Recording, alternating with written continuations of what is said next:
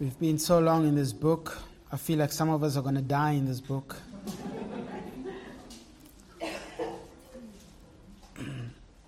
we are considering the exemplary example of Rahab the harlot, or prostitute as we would know them today.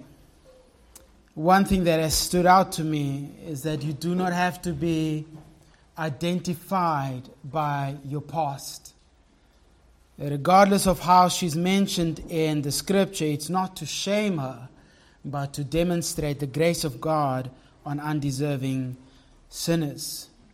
So we return to this passage, and I was and I am encouraged to hear uh, just the chatter about uh, the the discussions and uh, all that is happening around in people's lives and the interest in this portion of scripture. And I know some of you have already solved the issue, which is why you have come this morning to find out did she lie? How is it possible that she was justified by a lie? And so I will deal with that, but at the end, we have an entire 50 minutes to get through before we get to that. When I began this uh, section, which starts in verse 14, I gave you a brief outline, um, and it was faith that works in verse 14 through to 17, faith never stands alone in verse 18 through to 19, and then faith illustrated through works in verse 20 through to 25. I left 26 off because it's a summary statement. I'm going to get to that next week because it is the most important statement that James makes in all of this chapter. And so he builds up to that. And uh, if you read it, it is obvious, uh, but there's a nuance to it that I think we often overlook. So we are looking at faith illustrated through works. Last time, I gave you three problems that is raised in verse 25. Number one, the moral problem of her being a prostitute. Did she remain a harlot? And we answer that question from uh, Joshua chapter 2. The answer is no. She left with the Jews or the Hebrews and gave up her life of harlotry. This morning we will consider the other two problems, which is the theological problem, justified by works, and the ethical problem justified by a lie. Those two go together, and so I left it to be dealt with uh, together. So, if you want an outline, it's justification by works and justification by lie. How is that possible? Now, for those of you who've been with us from the beginning of verse 14 at least, should be able to answer the theological problem. How can she be justified by her works? Well, the answer is simple, right? She's not. Because this is not the legal declaration of her righteousness or righteous standing before God. She is not being declared righteous in this work. But there's a little bit of a nuance that I'm going to mention here in this passage. And yes, I'm going to deal with it again because James deals with it again. If he left it off, I wouldn't not I would not have mentioned it. But since he mentions it, I will take the liberty to mention it as well. There is a problem for those who believe that you can be justified by means of works. There's also a problem for those evangelicals who say, yes, justification, the legal declaration, is in view here. And I will point out what that problem is. There's a contextual problem for those who hold to this as being soteriological. However, how can one be justified by works? How do we define and understand what James means in verse 25? So let's read together. I'm going to back up to verse 22. You see that faith was active along with his, Abraham's works and faith was completed by his, Abraham's works. And the scripture was fulfilled that says, Abraham believed God, and it was counted to him as righteousness. And he was called a friend of God. You see that a person is justified by works and not by faith alone.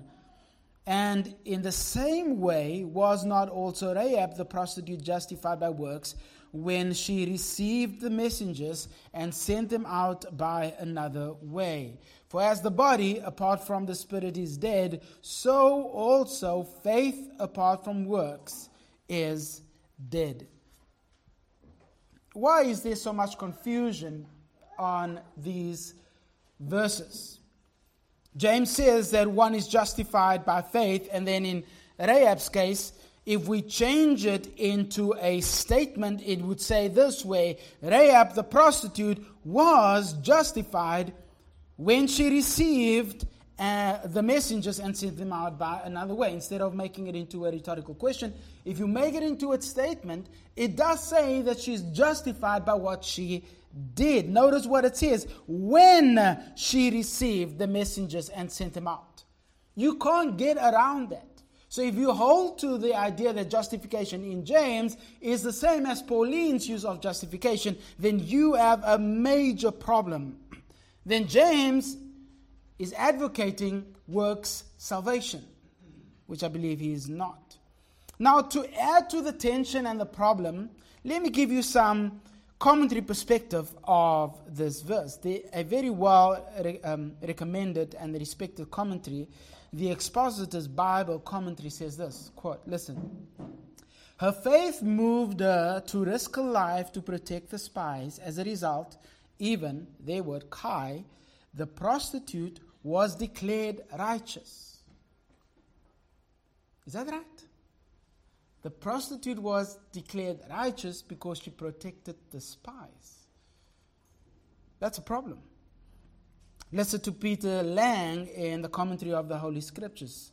Now, I have to add a caveat that he does say earlier that justification um, here in this portion is not justification before God, but before the world. He says that we are declared righteous to the world. Keep that in mind. Now, listen to what he says. Just as Abraham, by the sacrifice of Isaac, um, by, from being a Jew, hedged in by his nationality, became the patriarch of spiritual Israel. I'm going to pause here and make a little bit of a caveat. That is wrong. First of all, there is no spiritual Israel. The Bible does not speak of a spiritual Israel. In every 70 occurrences of the word Israel in the New Testament, it is always national Israel. Always. So we need to move away from speaking about spiritual Israel because the Bible doesn't call us spiritual Israel. It calls us believers, saints, Christians. He goes on to say, a pattern, so Abraham, a pattern to Jewish readers of this epistle. Hang on. When Abraham believed, was he a Christian? I mean, sorry, uh, was he a Jew? No, he was not. He believed God before circumcision. So, anyway, problem there. So is the case of Rahab, uh, is also an example drawn from the, uh, the Old Testament. Listen to this. Um, of the ability of Gentiles becoming by means of the work of faith the spiritual companions of Abraham and his children. Did you catch that? Gentiles, by means of their work of faith, become spiritual companions of Abraham and his children. No. This idea is called secondary justification. This is when, after being declared righteous by God, there's a secondary declare, declaration of righteousness before the world. That language is absolutely confusing because to be declared righteous is only before God. God does not declare us righteous before the world, He does not do that. We vindicate our righteousness to the world or before other believers. One more little example. Listen to this. Quote, the kind of faith that is necessary for salvation is like Abraham's, who was justified by his works because his faith issued in unhesitating obedience to God's order to sacrifice his son. By this, uh, by this his faith was perfected. Likewise with Rahab. So the key in that line, in this uh, um, quote, is Abraham was justified by works. Therefore, likewise, Rahab. That sounds very evangelical. If you read some commentaries, they say exactly the same thing. The only problem is this is the Catholic commentary on Holy Scripture. There's no difference between what evangelicals or some evangelicals are saying and what Catholics are saying on this passage because James says that Abraham and Rahab are justified by works. They think that it must be declarative uh, justification. And so they say exactly the same thing as what Catholics say on this verse. Why is this so? Because we struggle to make sense of the use of the word justification in the book of James. I know that some of you are already convinced that this is not justification, but allow me to explain. When you see the word justification in James, above it, right? vindication. It means to justify your claim, not to be I shouldn't say made, but to not to be declared righteous. We don't say made righteous because that is Catholic. We say God declares us righteous. So, how do we prove this from the text? How do we prove that James does not mean justification as a declarative act from God? Ask the question what causes the justification? I think it's simple. If justification here is our legal standing before God, then James is advocating works salvation. Look at the text, verse 25. And in the same way, was not, was not also Rahab the prostitute, prostitute justified by works when she received the messengers and sent them out by another way? There are three verbs in the sentence. Number one, justified. Number two, received. And number three, sent. Those are the three verbs. What do you think is the main verb? Justified. So the other two verbs are then subordinate verbs. And those of you who know a little bit of grammar, participles as subordinate verbs, they qualify the main verb, meaning they give an attribute or uh, explain a little bit about the main verb. However, in this case, the two verbs, the two subordinate verbs, receiving and sending, take place before the main verb. So keep that in mind and read it again. Was not Rahab the prostitute justified? Hang on. Let's put it in the order in which it should be said. When she received the messengers and sent them out by another way, then Rahab, the prostitute, was justified. That is the sense. So she does these things first, then, as a net result of that, what happens? Her justification. So, if this justification then is the legal declaration of God declaring her righteous, then God is responding to Rahab's works and saying, Yes, based on your works, I now declare you righteous. You don't need Christ for that, do you? So then that is not what is in view. What James is saying is that there are things that is taking place before this justification. It is these two works, her receiving and sending, vindicates her faith, demonstrates her faith, justifies, within inverted commas, her faith. I think it is absolutely clear. Please note, James does not say that her works is the result of her justification. That's often the argument. That is not his argument. He's saying that the two works lead to or result in justification. So if you believe that this is the declarative act of justification resulting in salvation, you have a major problem. You must be Catholic. There is no other way to understand that. Because then you are saying that a person is saved, or at least Rahab was saved by means of a work. Is that possible? No. No one, Paul says, no one is able to be saved by means of the works of the law. So she demonstrates her faith by means of her works. Here's the thing what did she do though? She cared for God's people.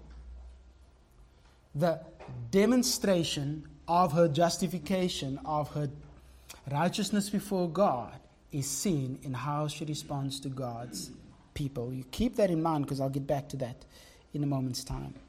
While there is an emphasis on works, the key theme in this entire chapter is what? Faith. I've been emphasizing works because James has been emphasizing works, but he's never left the theme of faith. Look at 218. But someone will say, You have faith and I have works. Show me your faith apart from your works, and I will show you my faith by my works. You see those two verbs, show and show? You know what that means?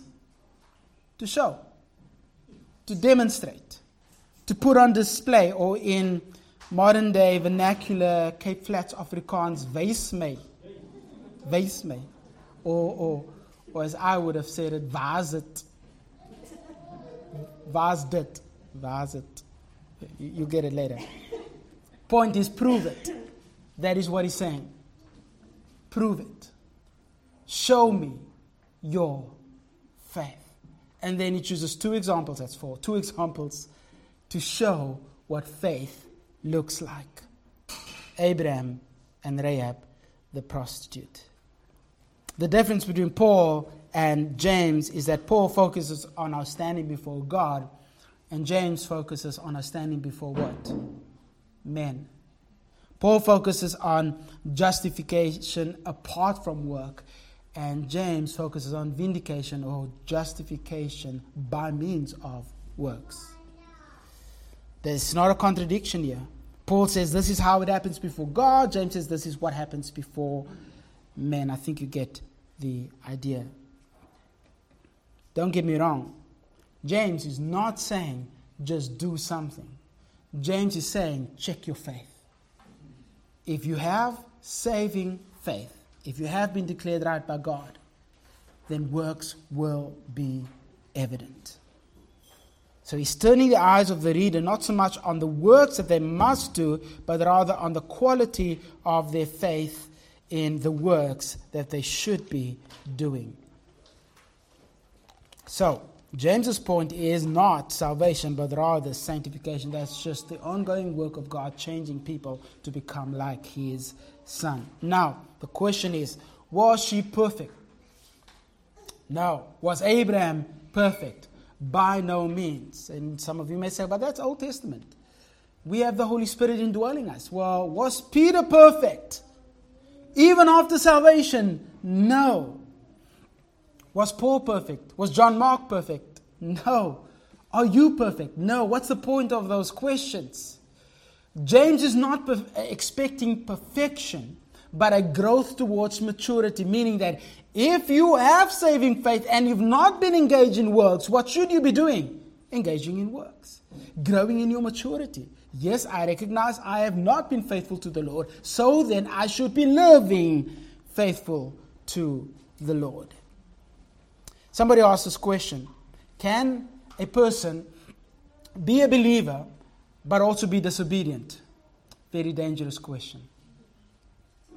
The answer is yes. But the danger is you will never know if that person is a believer. So in 1 Corinthians 3, you don't have to turn to it, I just mentioned it, verse 11 through 15, Paul says that some people were built, some Christians were built with gold, silver, and precious stones. Some will be faithful and they will get rewarded for their faithfulness. They will be rewarded for their faithfulness. But others, other Christians, will build primarily with wood, hay, and stubble. Does it mean that they are not believers? No. They are just unloving, disobedient, unfaithful Christians.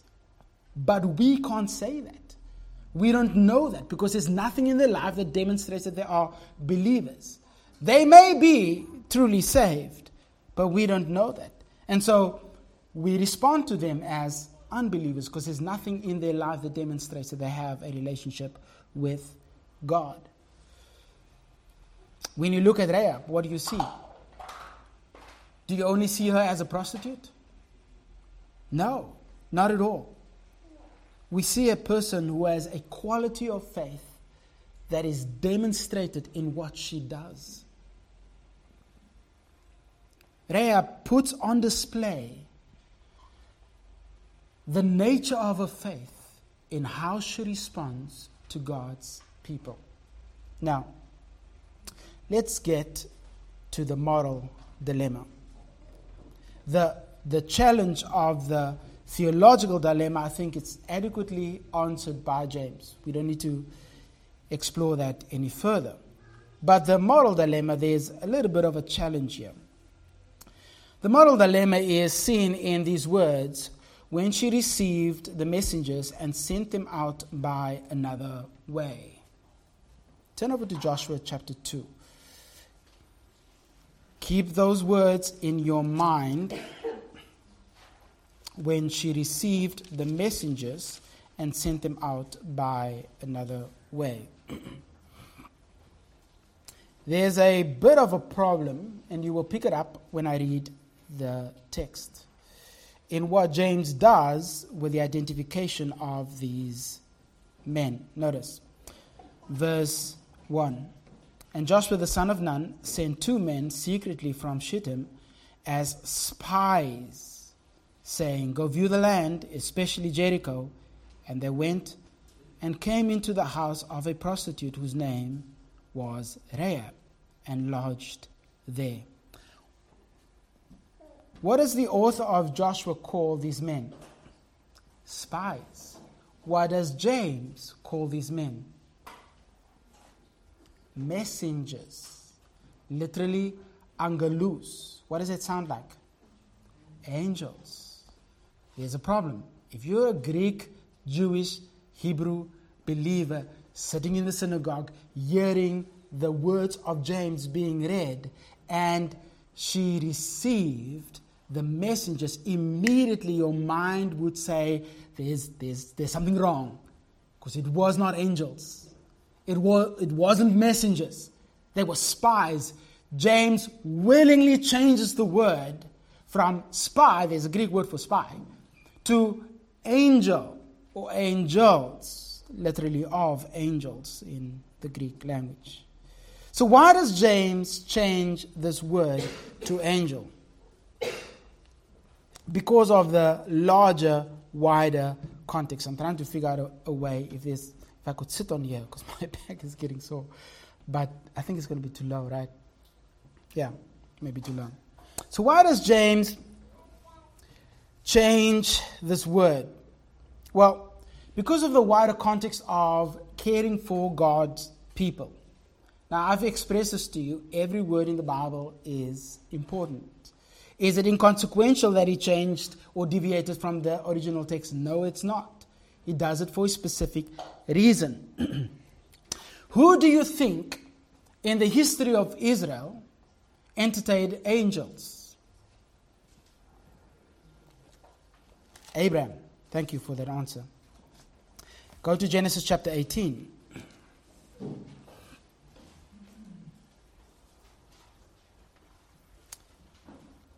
In Jewish commentary and tradition, Abraham is hailed as one who is an example of hospitality. And this chapter, chapter 18, is quoted to be. Thank you. I will when it gets really unbearable. Thank you for that. I appreciate that. uh, Genesis 18, this chapter stands out as the demonstration of Abraham's hospitality. Look at verse 1. And the Lord appeared to him, that is Abraham, by the oaks of Mamre, as he sat at the door of his tent in the heat of the day. And he lifted up his eyes and looked, and behold, three men were standing in front of him. So you're saying, well, hang on, that is men. Look at chapter 19, verse 1. The two angels who appeared to him in chapter 18 came to Sodom in the evening, and Lot was sitting in the gate of Sodom. So clearly, uh, whatever you do with the one, which can either be Yahweh manifesting himself on earth or the angel of the Lord, whatever you do with that, we know that that is a divine being. The other two are what? Angels. So Abram entertains angel. The word here for angel in chapter 19 is malachim in Hebrew, which is translated in the LXX as angeloi, plural for angels. James chooses that word to say the messengers were received by her and sent out by another way. That is a tremendous shift in the original text. So, does James have the freedom to do that? Yes, he does, if he's trying to make a point. So, what is the point that he's trying to make? Look, go back to James chapter um, 2. I hinted at this last time, but maybe it should be a little bit more clearer now. Look at the first line in verse 25. And in the same way, was not Abraham, eh, sorry, was not Rahab the prostitute justified by works. Remember what I said about in the same way? It's an emphatic way to say, just like Abraham. Who's the example of hospitality? Abraham. Why does he choose Rahab as an example? Because of her what? Hospitality to not angels, but men or spies. And he says, just like Abraham showed hospitality or demonstrated his faith in how he treated the people of God, look at the example of this woman, Rahab, the prostitute. Like Abraham, she showed hospitality. She gave great honor to these two men. Abraham entertained angels and received them. Rahab and entertained strangers and hid them. In one instance, we have Abraham serving God, and in another instance, we have Rahab serving God's people. What's the significance? What's the point that he's trying to make here? Well, the wider context is that these people were not hospitable. Look at chapter 2, verse 2. For if a man wearing gold ring and fine clothing comes into your assembly, and a poor man in shabby clothing also comes in, if you pay attention to the one who wears a fine clothing and say to uh, and and you say you sit here in a good place while you say to the poor man you stand over there or sit down by my feet. Have you not made distinctions? Have you not discriminated? Verse 1 my brothers, show no discrimination or partiality as you have or hold the faith of our Lord Jesus Christ, the glory. They did not show hospitality, but they showed discrimination. Look at verse 12. So speak and so act as those who are judged under the law of liberty. It's not good enough for you to say that you have faith in God. You need to act in a way that demonstrates that faith in God. But I think the, the better example of why he mentions this is the immediate context. And I'm going to spend some time speaking about the verb usage here. So if I lose you, I hope to be able to bring you together at the end. So, verse 16. I said there is a verbal link and somebody rightly asked, is that what James is talking about? Is he talking about the way that he um, that she deals with the, the the the saints, or at least with the messengers? Is he condemning the Jews who are the readers in this text? Look at verse 16. And one of you um, who says, Uh, sorry, where's it now? Lost my place. The, yeah, verse 16. And one of you says to him or to them, this is the brother and the sister in verse 15 who comes into the church, go in peace, be warmed and filled, without giving them the things needed for the body. What good is it?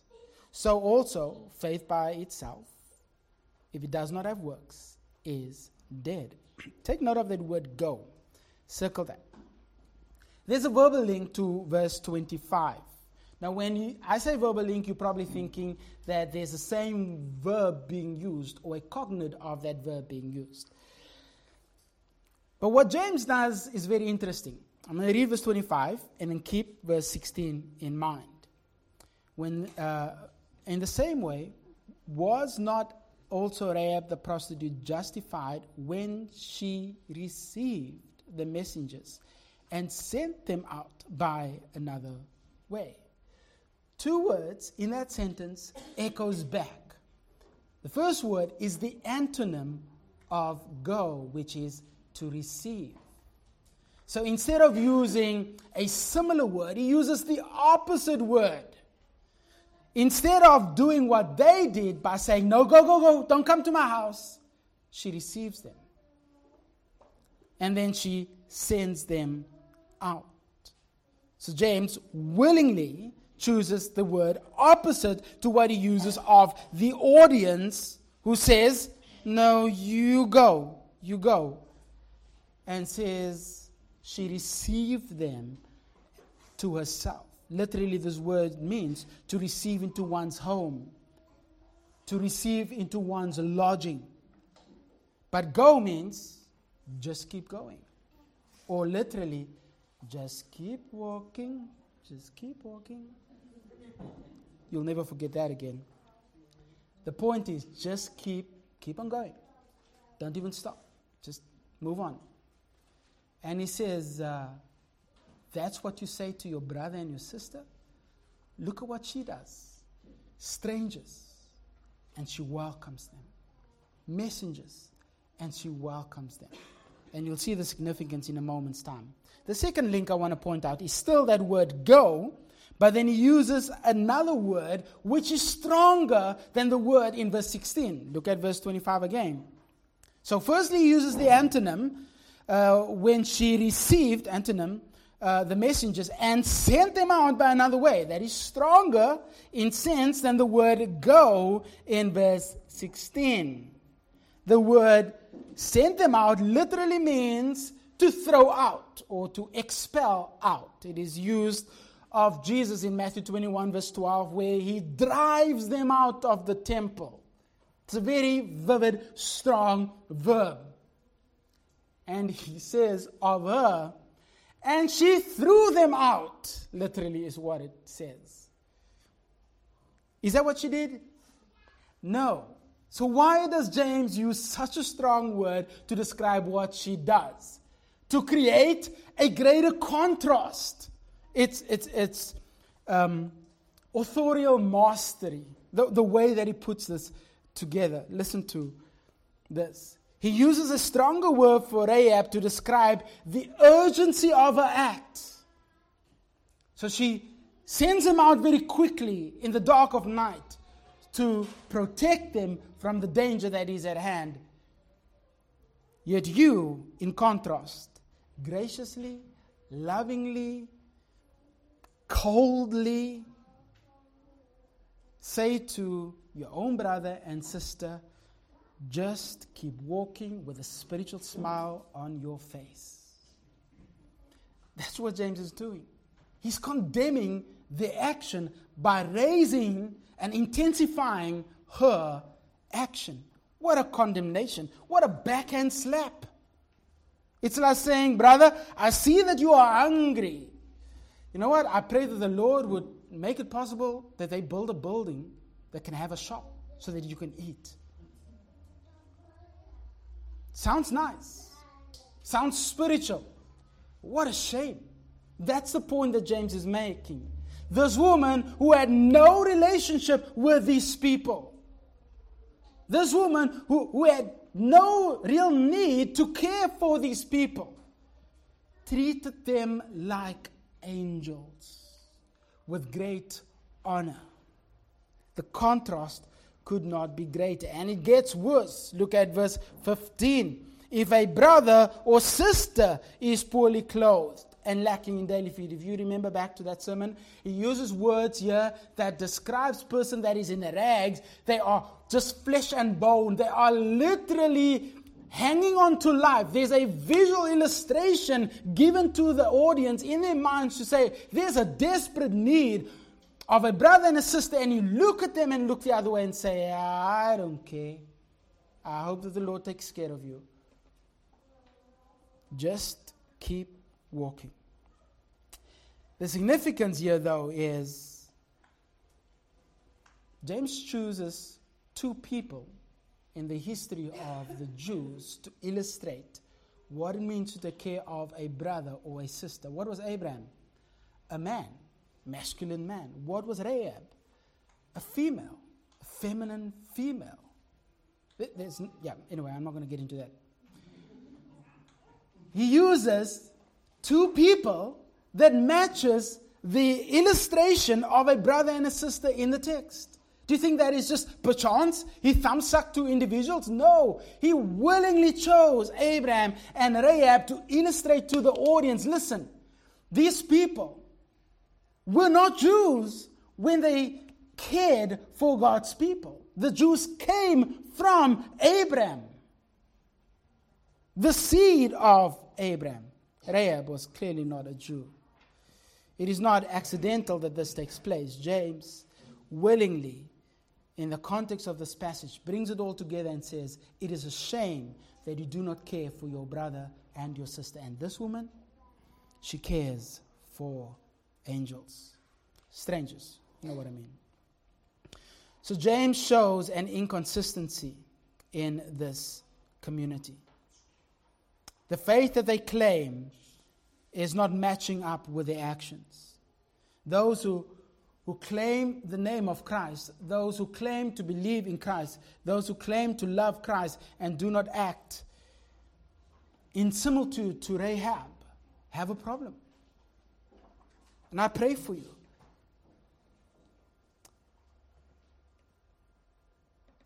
So, everything points back to their inability and unwillingness to respond to the hospitality or to the need of the hospitality that is required in this context. Secondly, was Rahab vindicated by a lie? You've held on long enough. Let me answer that question.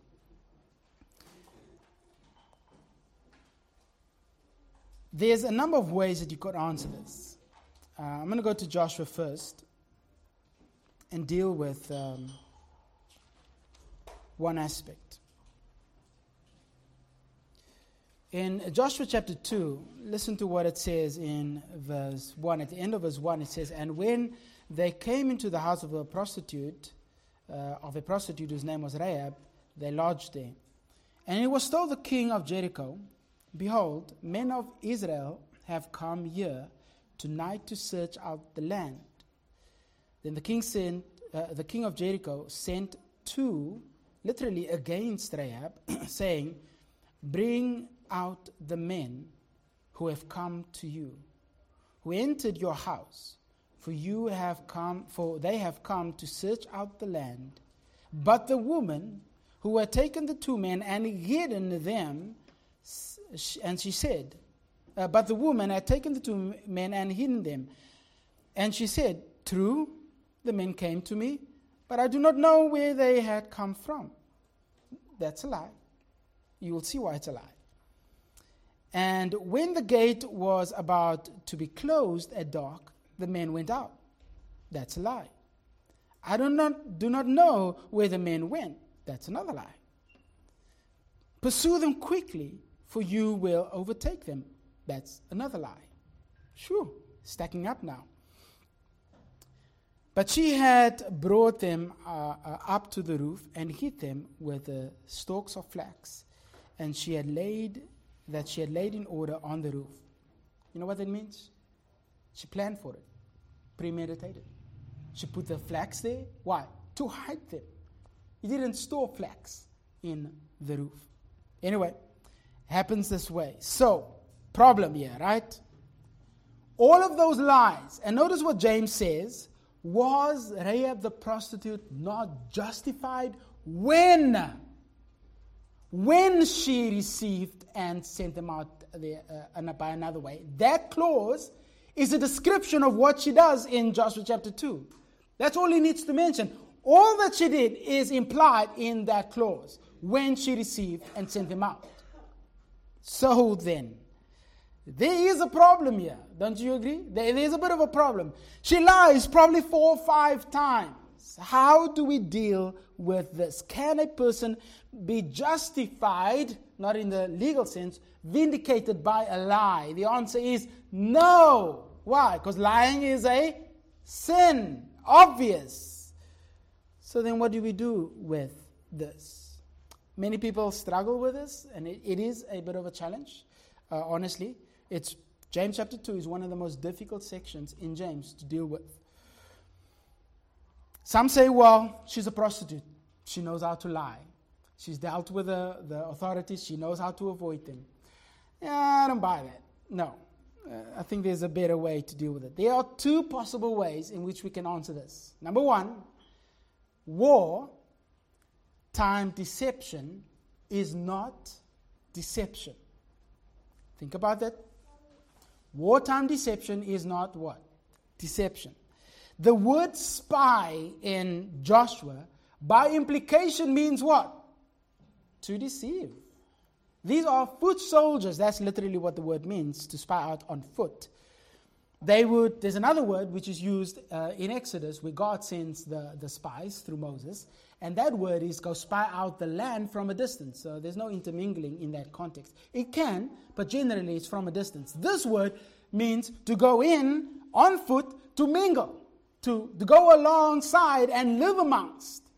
In fact, the word can also be translated slander. Now, uh, some say, well, why on earth would you have such a wide array of meanings? Well, the word slander relates to what the spies did. They would go in and amongst the city, sit at the city gate, and start to talk about the invading people. You know what happens? These people, they are ruthless. They spare no one. Oh my word, you got to be fearful of these. So they spread the rumors. And so people start to talk, and fear starts to grow, which is exactly what happens in Joshua. Uh, she says, uh, um, no, probably not going to find it. Verse 10. And we have heard how Yahweh dried up the water of the Red Sea before you, and you came out when you came out of Egypt, and what you did to the two kings of uh, the Amorites who were beyond the Jordan, to Sihon and Og, whom you devoted to destruction. The language there is what a Jew would know firsthand. Uh, this is not the main point. But I think these spies probably spread the lie so that there would be a, a, a measure of fear amongst these people. So the spy, by nature, is deceptive. This was my initial thought. The only problem is she's not a spy. Generally, the citizens do not engage in the war, the soldiers do. So I thought maybe there's another option, and I searched scripture to find lies in the Bible. You know that there's a lot of lies in the Bible? I'm going to give you two examples. I'll emphasize one, the other one I'll just mention because my time is running out very quickly. I think a better way to answer this is by saying that protecting the life of God's people is better than being honest in that situation. Make sense? To lie about the people you are protecting is better than to give them over to death. I am not advocating lying. There's a thin thread that I am walking on here. Okay. Go to Exodus. Let me prove this. Chapter 1.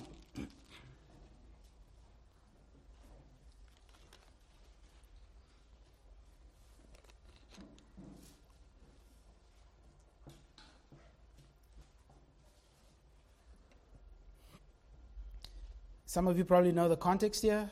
Um, Pharaoh, original Pharaoh of Genesis, passed away. New Pharaoh came to power. Joseph and his people are still in Egypt, and it is um, it is a hard time for them. Look at verse 15. And the king of Egypt said to the Hebrew midwives. Now, these were not midwives who were Jews, but midwives to the, to the Hebrews. One of them uh, um, was named Shiphrah, and the other Puah. When you serve as midwives to the Hebrew women and see them on the birth stool, some of you may get confused with that, they sat and gave birth. If it is a son, you shall murder him, kill him, post birth abortion. You've got to wait for them to be born, see if it's a, child, a boy, then abort him, kill him. But if a daughter, she shall live.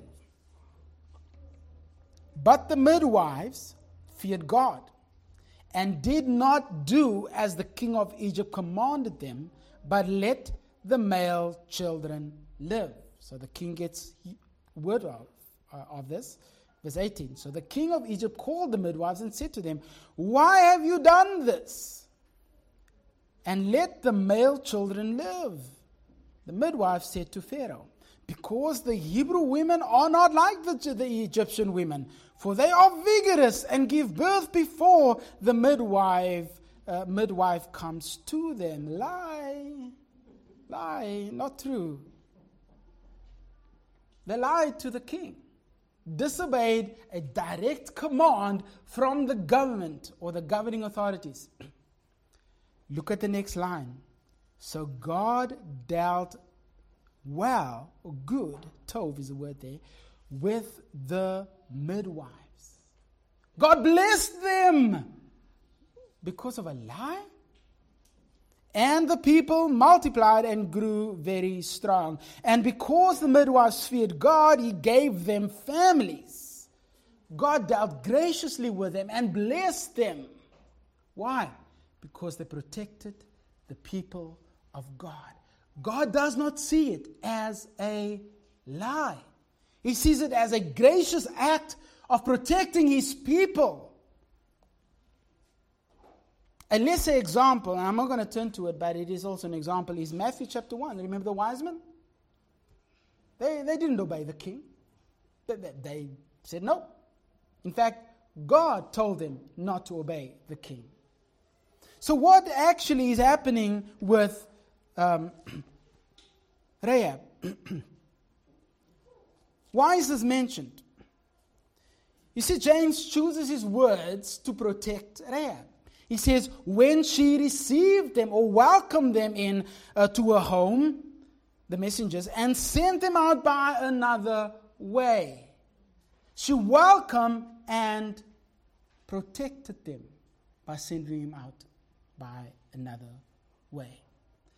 James does not see this as a lie, nor does God frown on the fact that she protected his people by means of a lie. I think we have to stop using the word lie for what she does because the better way to describe what she does is to care for God's people by protecting God's people against any sort of harm. More so, she took a risk she took a great risk. If you read on in chapter 2 of Joshua, the gates gets closed. And she mentions that when the gate closed, they left, but the gates only, gets closed afterwards because now the soldiers of Jericho flee or run go after the so-called messengers. And they close the gate. Why do you think they close the gate? Port of entry and escape. Where's Rahab at this time? Stuck in Jericho. Where's the king at this time? Stuck in Jericho. Where are some of the soldiers? Because only usually they only send a handful of guys out to, to chase down two spies. Probably stuck in Jericho. She put her own life and her family's life at risk. Why? Because she trusted in her God. She trusted in the God of the Hebrews. She took a risk for them. She showed hospitality to them. She opened her heart by protecting them. She cared for them as her own. It is better to save the life of someone by diverting those who try to, to kill that person than to be honest and allow them to be killed. I remember reading about Corrie ten Boom, and some of you may know the situation with her, where her father and her um, uh, protected Jews and uh, some Dutch citizens in a clock that was built into the wall, and behind the clock there was a little bit, uh, a small room.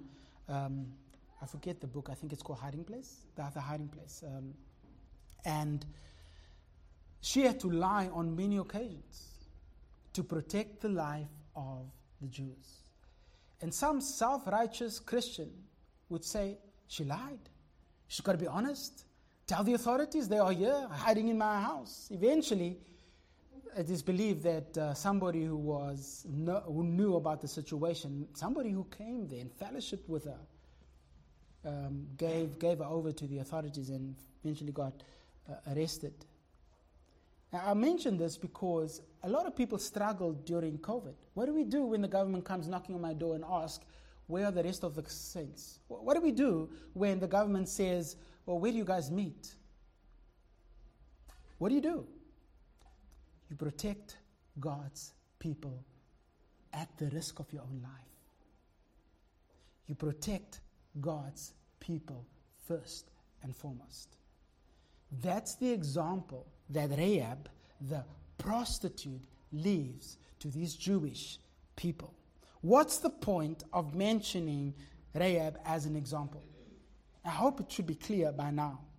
He says to these people in the synagogue, You do not care about an obvious need in your midst. You say, you say to them, Go, just, just keep walking. Don't, don't worry about it. And may the Lord bless you. May the Lord keep you. May his face shine upon you.